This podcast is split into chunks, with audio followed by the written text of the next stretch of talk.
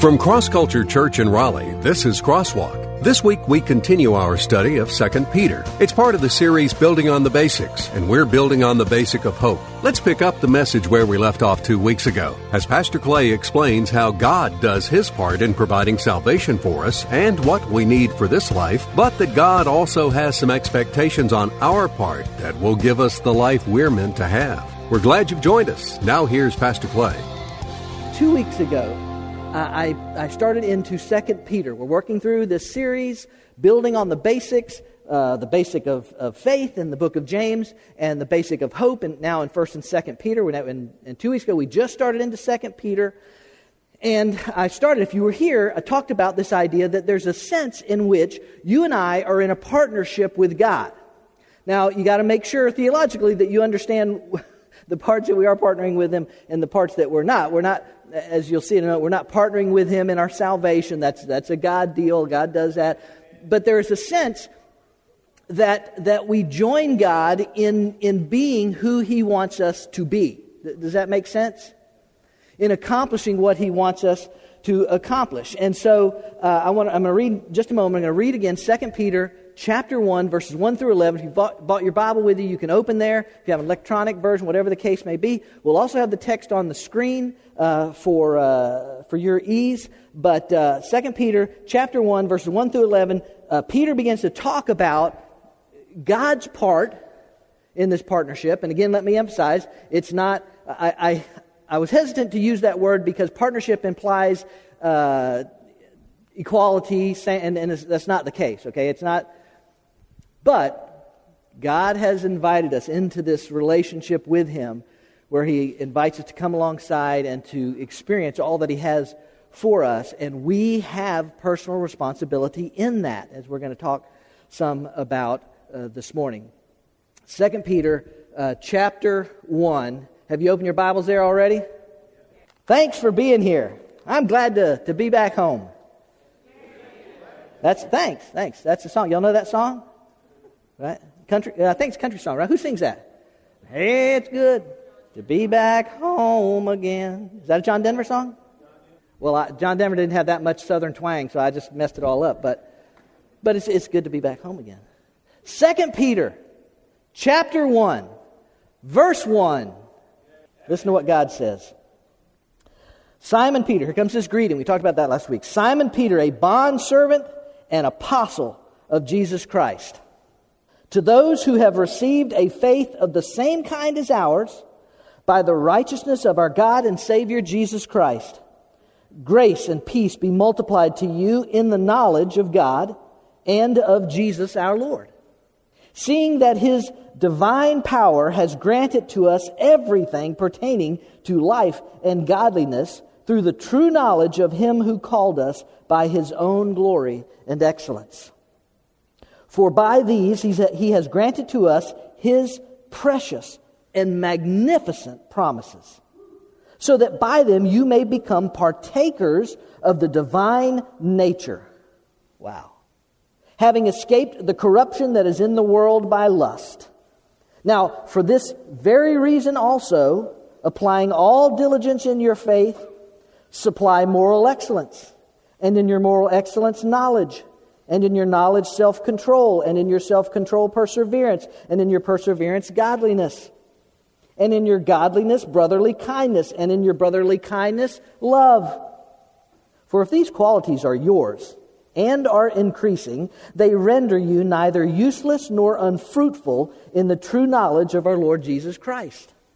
For he who lacks these qualities, is blind or short sighted, having forgotten his purification from his former sins. Therefore, brethren, be all the more diligent to make certain about his calling and choosing you. For as long as you practice these things, you will never stumble. For in this way, the entrance into the eternal kingdom of our Lord and Savior Jesus Christ will be abundantly supplied to you. Father, today, this is uh, uh, there's a lot in, in this passage. Uh, I've been studying your word for a long time, and I'm always amazed that no matter how deep we think we are going, there are always new discoveries, always new uh, ways that you're, you're speaking to us through your word.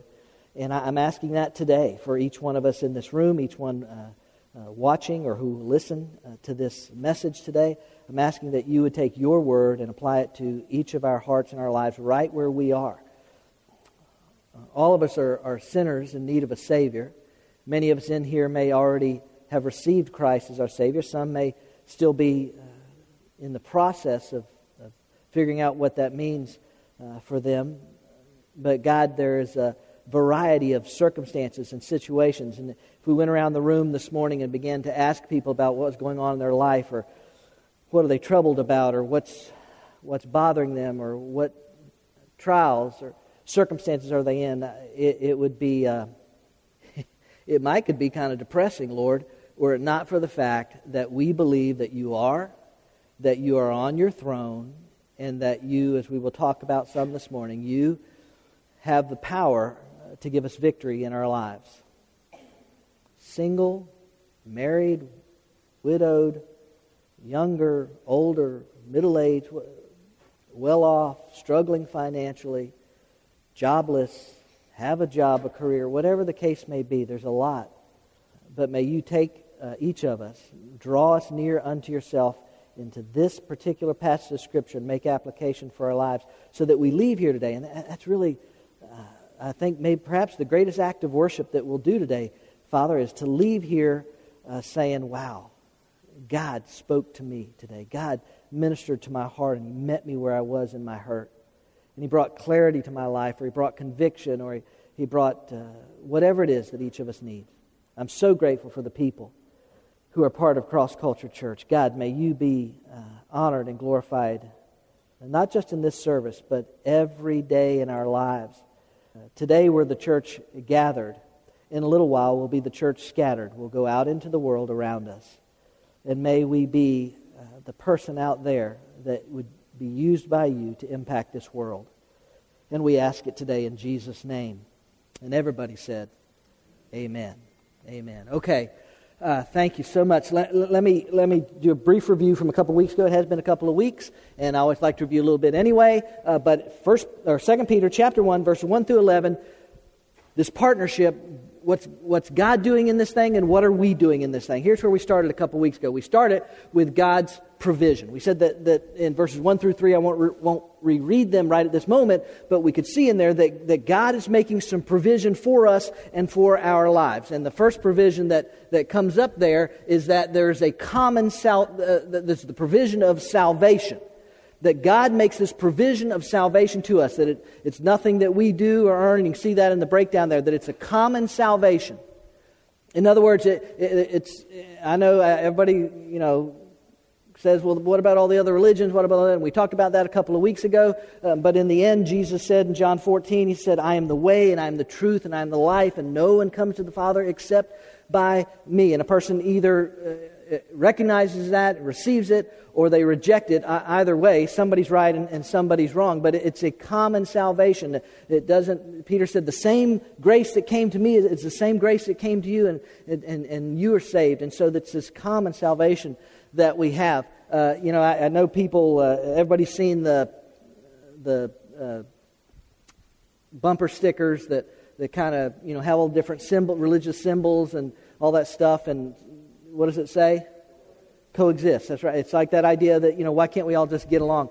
And, and there's and, that shouldn't be a problem for anybody. And, none of us should have any problem with the, with the Muslim who chooses to, to worship in his mosque or the, the Hindu who worships at, at, at his idols and all that stuff. That, that, is, that is the choice that every uh, person has. But, uh, but to coexist doesn't mean that there's co equality in religions. It, it just doesn't. I, as I've said many times, it's a very rational thought to think somebody's right and somebody's wrong. If, if Jesus claims he's the only way, he's either right or wrong. And as I like to say, I'm going with the guy that rose from the dead. I, I just, I, that's just what, what I believe. And so um, it's this common salvation. It's an unearned salvation. You can't work for it, you don't deserve it.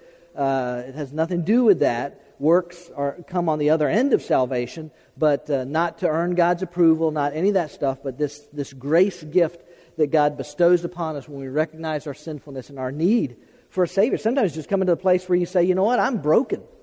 I am, I am messed up, man. I am flat messed up. And I can't do it myself. I have to understand that God has to do this. I, a friend I went to college with uh, uh, years ago, an evangelist, he used to have this saying. He said, Sometimes you got to get people lost before you can get them saved. In other words, you got to help people understand. Hey, I, I am I, I am a hell bound, deserving sinner. That's what I deserve because I've broken God's commandments. But God's grace, and so it's an unearned salvation. And then uh, the second provision He gives us is the provision of power. And I talked about the fact that there is no substitute for it. All the self help books uh, in the world, all the power of positive thinking, all the, the daytime TV uh, shows that try and give advice about this or that, that in the end there is no substitute for the power of God working in your life. And without that power, you simply cannot accomplish uh, what we're going to talk about today in this life that God wants for you. You do understand, God wants a, a life for you. It, it, it may take different colors and shapes and, and for each particular person. But you understand that there are these common denominators that God wants you. God wants you to have peace in your life. God wants you to have purpose in your life. God wants you to have His power in your life. God wants you to have contentment in your life. God wants you to have joy and fulfillment and all those things. He wants you to have those things. He really does. And He makes the power possible. There's no substitute for it, and there are no excuses for not having it. If you are a follower of Jesus Christ, if you have committed your life to Christ, and you look at your life and you say, My life is a mess. My life doesn't make sense. I'm not happy. I'm, I'm discontented. I'm, uh, there's no joy in my life. There's no, I'm angry all the time. I'm, I'm whatever all that might be. Listen, it, the problem is not the power source. You understand what I'm saying? And there's that, that passage there, in, uh, again in the passage, I think, in it might be verse 3, last part of verse 3. Yeah, His divine power has granted to us, what, let's see, what's that next word? Oh, would you say it again? His divine power has granted to us everything pertaining to life and godliness. This combination, how do I live this godly life? If you're struggling in that area of your life, it's not because God's trying to make it hard. It's not because God's saying, no, I'm going to I'm going to hold my power back from that person for a while. No. The issue is on our end, our part of the partnership, if you will to it. So there was God's uh, provision, and then we talked about, after that, we talked about the, uh, after the provision, it, go ahead. I'm sorry, Tyler, I got to move on. God's promises. God's provision, salvation, power, and then Peter talks about God's promises there in verse uh, 4. And those promises uh, look like this his nature and his freedom. He says that this divine nature imparted, uh, koinonoi, this, this shared thing that we have with God. Now, I'll say it again, be careful. It's not saying that we become gods. No. But his nature comes to dwell within us, uh, and we have this divine nature within us. His, his spirit comes to dwell within us. I don't can't, I think I read this passage in John chapter uh, 14 uh, the other day, but it says, "And I will ask the Father, and He will give you another Advocate who will never leave you. He is the Holy Spirit who leads into all truth. The world cannot receive Him. In other words, a person outside of, of the desire to follow God." They, they can't have this. They can't experience what it is to have the Spirit of God dwelling within you. The world cannot receive Him because it isn't looking for Him and doesn't recognize Him. But you know Him because he lives with you and now later will be in you. No, I will not abandon you as orphans. Jesus is saying this, he's getting ready to go back to heaven. And the disciples are probably thinking, oh my goodness, what? I mean, he's come back to life, but now he's going to, what, what are we going to, all this. I'm not going to leave you as orphans. I will come to you. Soon the world will no longer see me, but you will see me. Since I live, you also will live. When I am raised to life again, you will know that I am in my Father, and you are in me, and I am in you. This, this this unbelievable relationship that we have, this connection that we have uh, with uh, His Spirit dwelling in us. So, uh, so we, we gain, go back to uh, Tyler, to the, we gain His nature and His freedom that, that connects with that. Y'all remember that part where it talks about that, uh, that basically He set us free? It was the last part of uh, verse 4. Having escaped the corruption that is in the world by lust. Does anybody know what lust is? Anybody ever experienced lust? Okay, right. And don't think of it simply in the sexual sense. We tend to think, but but this just the pull, the desire for things, as we'll see in a moment, that are contrary to what God wants for our life. one of his promises is that we can begin to experience freedom from that. I mentioned a couple weeks ago that, uh, that uh, anybody that has, has raised children know, knows that you don't have to teach a child to be selfish, do you? It is our sin nature. And it's, and it's the natural inclination that we have. And when Christ comes to dwell within us, we receive His nature now so that now we can actually begin to make choices based on His power, working through His power, we can make choices that, that aren't selfish, that aren't uh, self centered, that aren't possessive, that, that we can actually make choices that begin to honor God instead of feeding our flesh. Do you understand where, we're, where, where that, what's going? Okay, all right. Um, now let's talk about our part uh, this morning. Verses uh, 5 through 7. Let me pick it up. Now, for this very reason, also applying, and here's this list all diligence in your faith, supply moral excellence, and in your moral excellence, knowledge, and your knowledge, self control, and your self control, perseverance, and your perseverance, godliness, and your godliness, brotherly kindness, and your brotherly kindness, love. Peter starts out by saying, All right, now here's what God's done for you. God, God, provided your salvation. God provides the power that you need for your life, and, and, and it allows you to experience the very promises of God, to, to have His nature uh, dwelling within you so that, that you can begin to live in a way that sets you free from the power of sin. You don't have to give in. You can begin to, all this kind of stuff. Look, look what God has done for you, is what Peter says.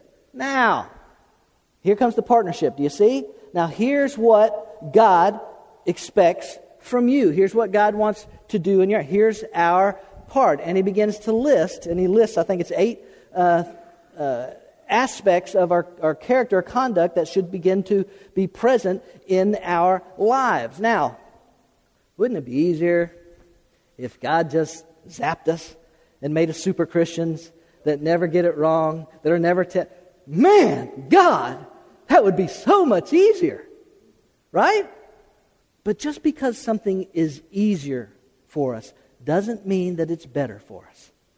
Think of it this way Is God more honored when He forces us to make the right choice, when He, when he zaps us or he, he causes us to make the right choice or do the right thing or something? Is God more honored when He does that or when we, of our own redeemed free will, choose to honor him by making the choice that he would make for us. Do you see? You see what we're saying here? Which honors God more? Could he zap us and, and say, oh, yeah, from now on, Clay is never going to be tempted. Clay is never going to sin. Clay is going to be perfect in everything he does. He's going to be a perfect husband. He's going to be a, a perfect pastor. He's going to be a perfect father. He's going to be per- he's going to do everything perfect all the time. He's going to treat everybody well, and, and he's going to do all this stuff. Could, could God do that? Absolutely. Sure, he could. But I would argue that God's honored more when I make the choice to do that. It's still His power, right? It's not, it's not Clay, you know, trying to be more. No, it's still His power accomplishing this in my life, but I make this volitional choice to say, no, God, uh, sure, I'd love to indulge in this, or I'd, I'd love to whatever, but I'm going to choose to do what will honor you.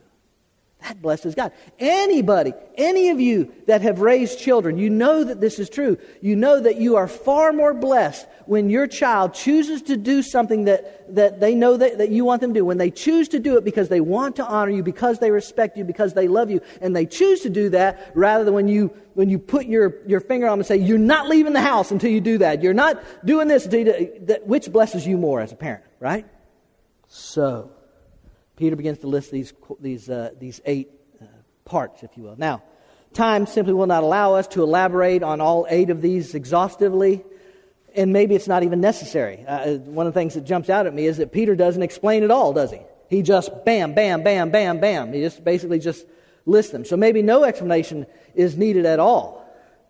Although I may point out a few things, a couple of things in some of them. You ready?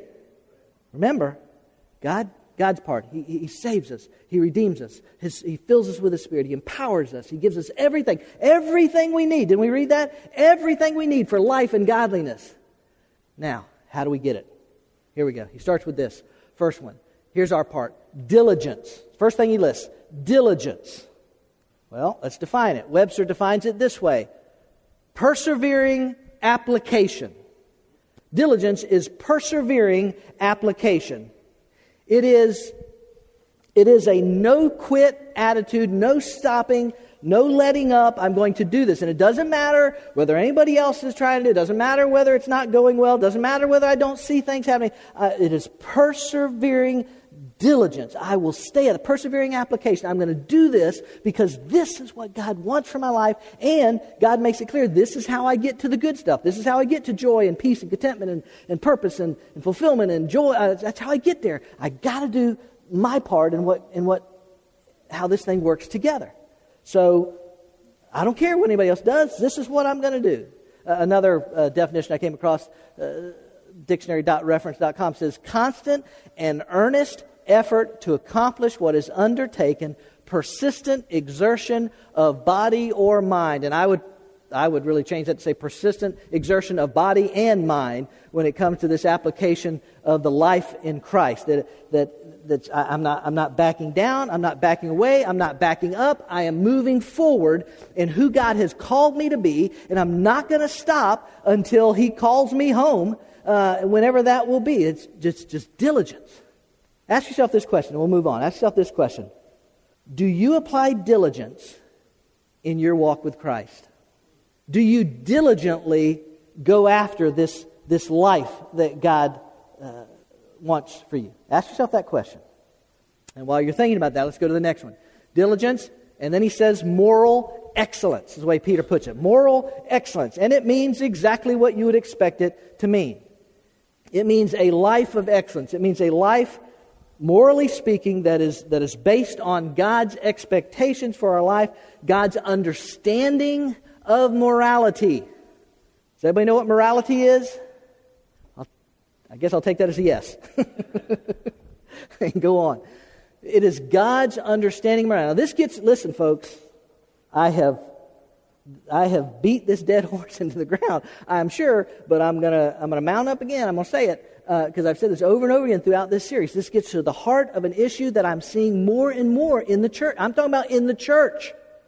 This is the issue I see more and more in the church. And it is, it is this disconnect between what people say they believe and how people live there is some type of disconnect here. And I don't, for the life of me, I don't understand it. If the churches are, are teaching the Word of God and God's expectation, I don't understand how there seems to be this understanding that, oh, yeah, I can believe in Jesus, absolutely.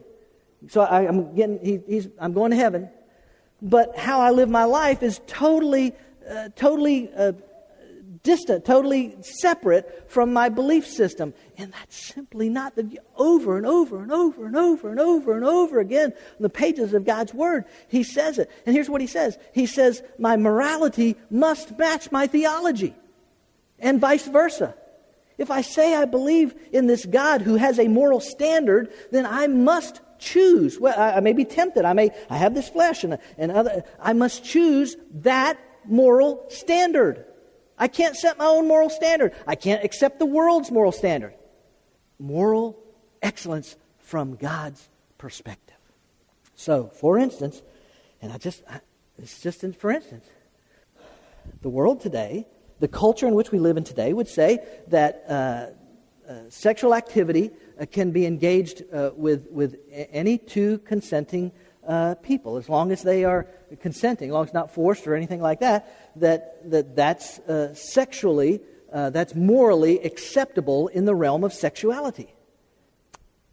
And God says, I, I, mean, how many places you want me to give you chapter and verse? Just, God says that sexuality, that the, that the gift of sex is shared between uh, a, a, man and a woman in marriage, a husband with his wife, a wife with his husband. And there are no exceptions, there is no escape clause, there is no, um, it, it, it's just the moral standard that God set. And people say, well, I know, but, but, but times have changed. God hasn't. I, I, and I don't, it's not, God hasn't.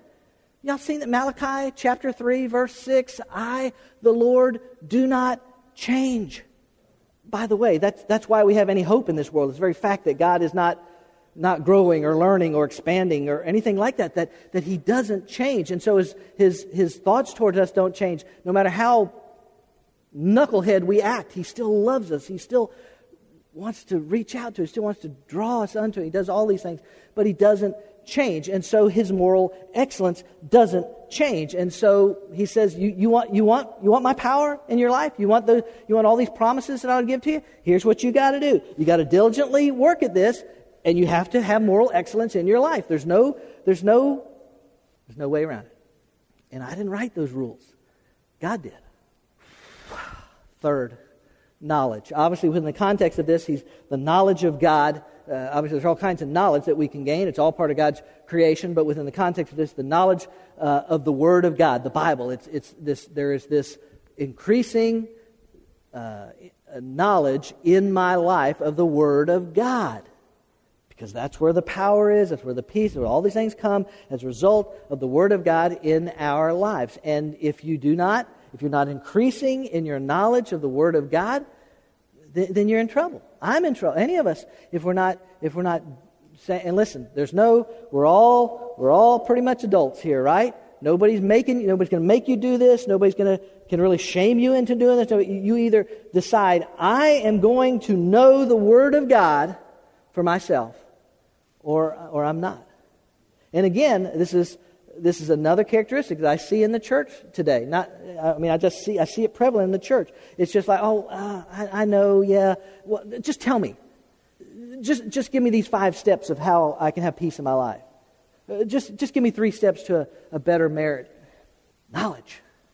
And, and like I said, nobody's holding a gun to your head. You either decide, I'm going to do this. I'm going to grow up in Christ Jesus. I'm going to increase in my knowledge of the Word of God. And if I don't, then remember, eh, He's provided everything. So if I don't have everything, it's not the power source's problem. Knowledge. Uh, fourth, self control. Uh, this is one of the uh, aspects of the fruit of the Spirit that Paul mentions in Galatians chapter 5. Self control is that I, it's, it's not the idea that I'm doing better, but it's the idea that I'm not giving in to my flesh, and in the power of God, His Spirit is controlling my actions so that, so that I don't uh, go running this way or do that thing or get involved in that or, or these things that, that would be a violation of God's moral excellence, uh, because of the self control of His Spirit working in me, I'm able to have victory. You understand? I, that, but it has to be evident. I have to say, I'm going to I'm gonna build self control into my life. I'm going to let His Spirit have control rather than my spirit, my nature, having control. Does that make sense? Y'all with me? I mean, you, uh, you may not agree. I don't know if you agree with me or not agree with me, but, but you're, you're hearing what I'm saying. Uh, and by the way, I hope not just what I'm saying. Hopefully, I'm agreeing with simply what Peter's saying. I'm just giving you what Peter's saying here. And uh, then after perseverance, or after self-control, comes perseverance. It's get, getting kind of getting back to the idea of diligence, but it, it is still it's this idea that that diligence is like I, am just I'm just doing. It. I'm going to be diligent. I'm going to do this. I'm going to do this. Perseverance is is obviously related to it, but it's when when the stuff comes against you, right? That it's like, oh my golly gumdrops. I'm throwing in the towel. Where's the towel? I'm throwing it in because I can't take this anymore. I try and do the whole Jesus thing, and life gets worse, or I get beat up, or people take advantage of me, or my spouse is a jerk, or whatever else. Forget it. Perseverance. Perseverance. Perseverance. I'm going to get right back up in the morning. I'm going to do it again. I'm going to get up next morning. I'm going to do it again. Listen, I'm going to tell you something. This is my own personal life. Whether it's talking about my own spiritual, personal spiritual growth, whether it's talking about pastoring a church, whether it's preaching on Sunday, whatever the case may be, there are many times when I, when the next day, when I, when I just have this conversation with, with me and me and God, and there are many times when I, when I have had, had to admittedly say, God, I don't have a clue what you are doing, but I'm going to do it again. I'm going to do it tomorrow, and the next day, and the next day, and the next day until you take me home or tell me to do something else. This is what I'm gonna. This is what I'm gonna do. It's perseverance, no matter. Yeah, but you don't understand. Uh, I don't get the same from my spouse. They they don't. They're not interested in following Jesus. Perseverance. Yeah, but if you had to work where I have to work, perseverance. Yeah, but if you had the physical problems, the financial problems, if you had this, if you had that, perseverance. I don't care.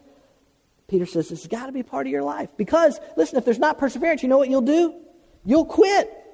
I'll quit. Because I know my nature. Okay. Where are we? Godliness. Godliness. He listed again, godliness. Uh, he listed again, I'm meaning there obviously there's a connection between godliness and moral excellence, right? Obviously, moral excellence would be uh, a huge part of godliness, but it goes beyond that. Listen to me, it goes beyond that. Godliness is not just not doing the things God wouldn't want you to do. It's doing the things God would want you to do. It's, it's living godly. It's living in a way that those around you would get an idea of, of who God is and how God acts by what they see in your life, by how they see you act, by how they see you live your life, by how they see you treat your spouse or treat your coworkers or treat your children or whatever the case may be. They see God through your conduct, through your actions, through your words, through your personality. That's godliness. And listen, I'd, I'd, be honest with you, and some of y'all could, could give a witness if we had time and I asked for a witness. Some of y'all could give, give a witness, but I'm telling you, some of the the morally upright, some I've known plenty of morally upright church folks that wouldn't even dream, or at least wouldn't let anybody know, that they would dream of engaging in some of the moral practices that, that much of our culture engages in. But they are also hateful and spiteful and resentful and mean spirited and have no resemblance at all to their supposed Heavenly Father. Can I get a witness? Anybody ever run into some of them church folks? That's not godly. It's just saying, well, I, I would never, uh, I would never smoke or chew or go with the girls that do. I would never, I would never, I would never do that. It's not, it's, it's, it's, it's how would God, you don't, you know what, you don't, you don't find Jesus doing that, do you? You don't find Jesus acting that way. Jesus had no had no problem confronting people about sin if there was sin in their life, but he didn't turn his nose up at them. He didn't turn his back to them. He turned his heart to them. And he said, I, I, I, love you, and I love you enough to say that this is destructive to your life. You may not even see it right now. You may not even understand it right now. I'm not even sure I understand it right now, but God says it's destructive to your life. And so, because I love you, I'm willing to say to you, uh, it, it's destructive, and I'm willing to do, how, do you, how can I help you? How can I, how can I make your life better. How, that's godliness. And that's what God wants for our lives. That people would look at, look at you, and, and maybe they, they may not necessarily agree with you. They may not necessarily agree with your theology. But if they see Christ lived out in you, they can at least say, man, I, I, don't, I don't know if I buy all that Jesus stuff that that guy's selling, but wow, I wish more people were like, were like her. I wish more people were like that guy. The godliness. Uh, and then uh, brotherly kindness. I don't know what needs to be said. Uh, and I was thinking about this. I kind of chuckled when I was working on this. And I think brotherly kindness.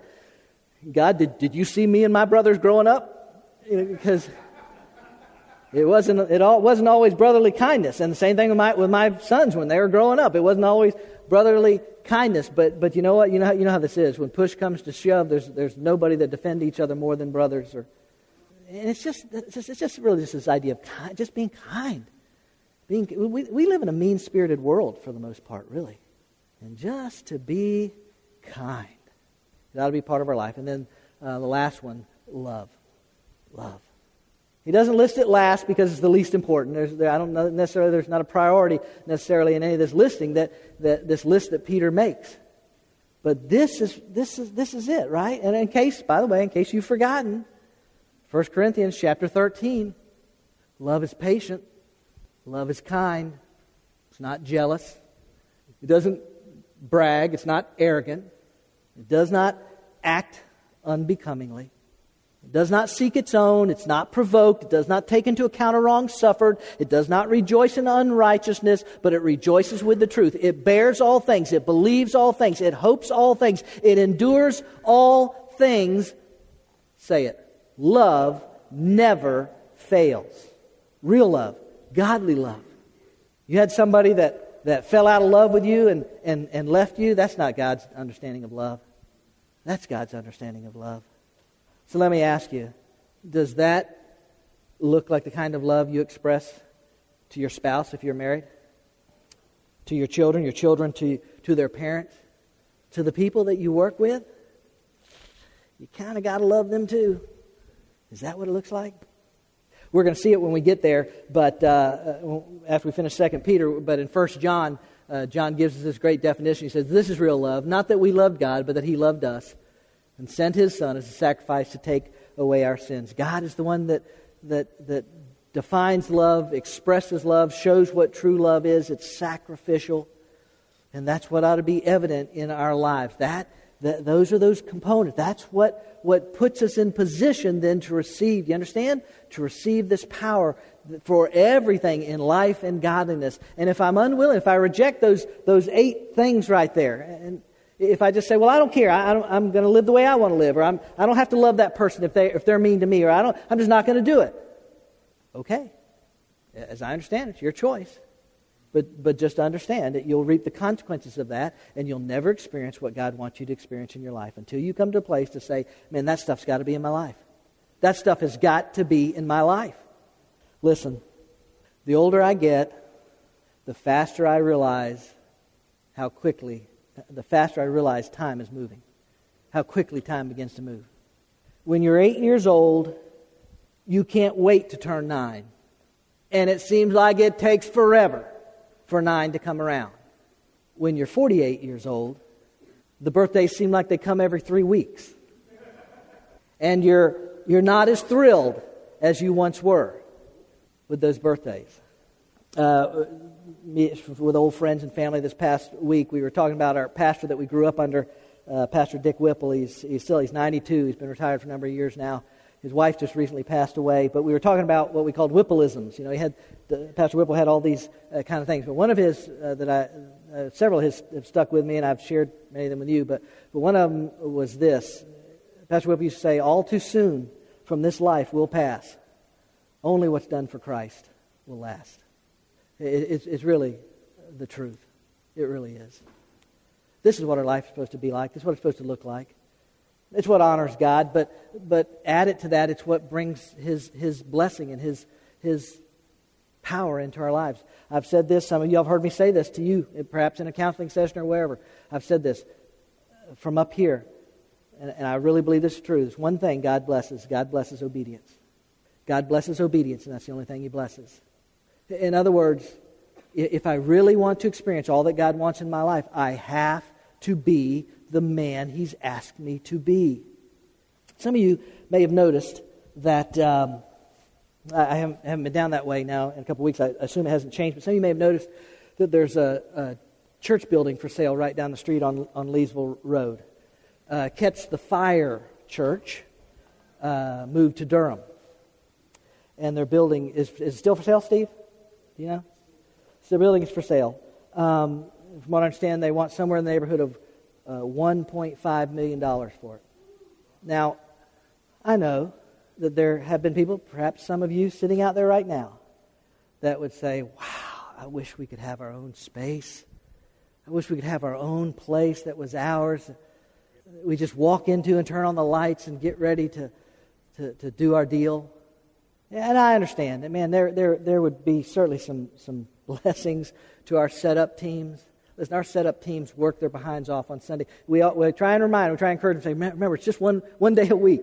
But listen, if you want to be on, a, on setup team, Michael McCown sure talk to you about that because we can always use help. But I, I understand it. Boy, it would sure it would help them. It would be great for our, our cross culture kids and for our, our, our student ministry uh, to have dedicated spaces. It would be great uh, to have meeting places for our life groups or to have fellowships and all that kind of stuff. And, and from what I understand, uh, that, that building down there would, would meet our needs for sure. From the size we are right now, it would, it would certainly do what we need it to do. And there would be enough parking, I think, for right, right now. And, and I don't think you could argue that based on where we are in this whole Leesville area, you, you can't beat the location, right?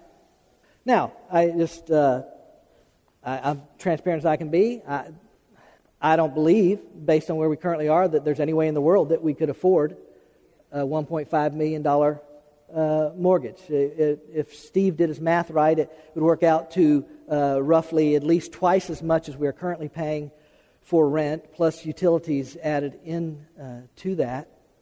Now, don't get me wrong, wouldn't hurt my feelings a bit if God dropped a person into our lap that had an extra 1.5 million laying around and wanted to give it to us. Wouldn't, wouldn't, would it hurt y'all's feelings? Probably wouldn't hurt any of our feelings, right? But listen to me.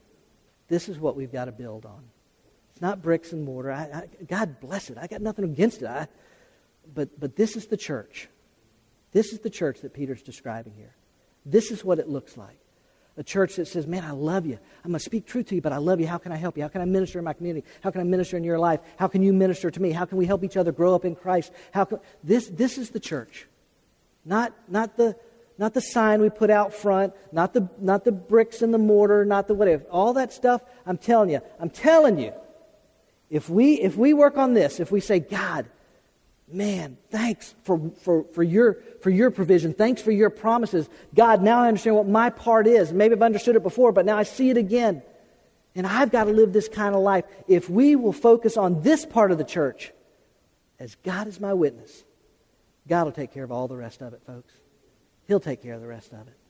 I, am not saying that doesn't mean we don't make plans. I'm not saying it doesn't mean that we don't, don't try and vision out and say, wow, you know, how could we expand or get our own property or, or start satellite campuses or all that kind of stuff. All that vision, that's fine, that's good. But, but this is who we are to be. This is where the priority has to be.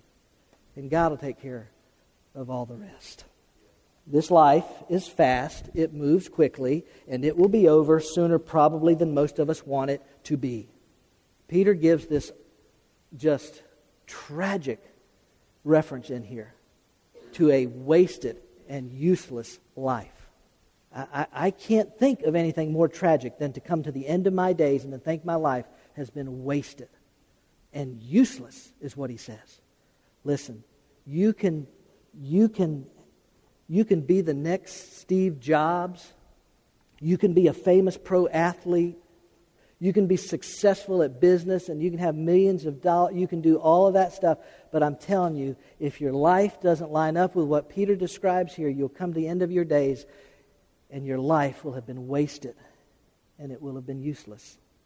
I, I don't want, I, I don't want that to be the case for me or for any of you. I'm just being honest with you. I want to, I want to come to the end of my days. I want the devil to be glad I'm gone when I'm gone because, because hopefully of the, because of the investment I've made in people's lives, because of the impact I've tried to have for the kingdom of God. I, I truly, I want the devil to be glad when I'm gone. But more important than that, more important than that, when I step across that threshold called death, that all of us one day will step across, I want to see my Savior and I want to hear these words that He gives to us. Matthew, uh, not everyone, sorry, go on. His owner said to him, You have, been done, you have done well. You're a good and faithful servant. You've been faithful over a few things. And that may be how you feel at times. Man, my life, it's just, it's just a few things. I, I, don't have much. I, I don't have much influence. I, I don't make much difference. It may seem that way to you, but if it's lived to the glory of God, it's not. It's not insignificant. You've been faithful over a few things. I will put many things in your care. Come. Come and share my joy. Anybody that gets to hear that, it will not have been a wasted life. What a blessing to know that God provides everything we need for the life He wants us to have. Our salvation was purchased by Jesus Christ's death on the cross. We can't earn it. We certainly don't deserve it. That's why they call it grace. And as Pastor Clay explained, God provides His power that allows us to live the life God wants us to have. Our lives will never be perfect in this world, but praise God for what He provides and what He desires for us to have. We hope you'll come join us on a Sunday morning at Cross Culture Church. We gather every week in a casual and contemporary atmosphere and celebrate the goodness of our God. Cross culture may be a little different from what you're thinking. Sure, we're a church, but instead of religion, we're about relationships. A community of believers where Jesus is revealed in the lives of each person real people who truly care, solid biblical teaching from Pastor Clay Stevens, and the most energetic, safe, and fun kids program around. Find out more at crossculturelife.org.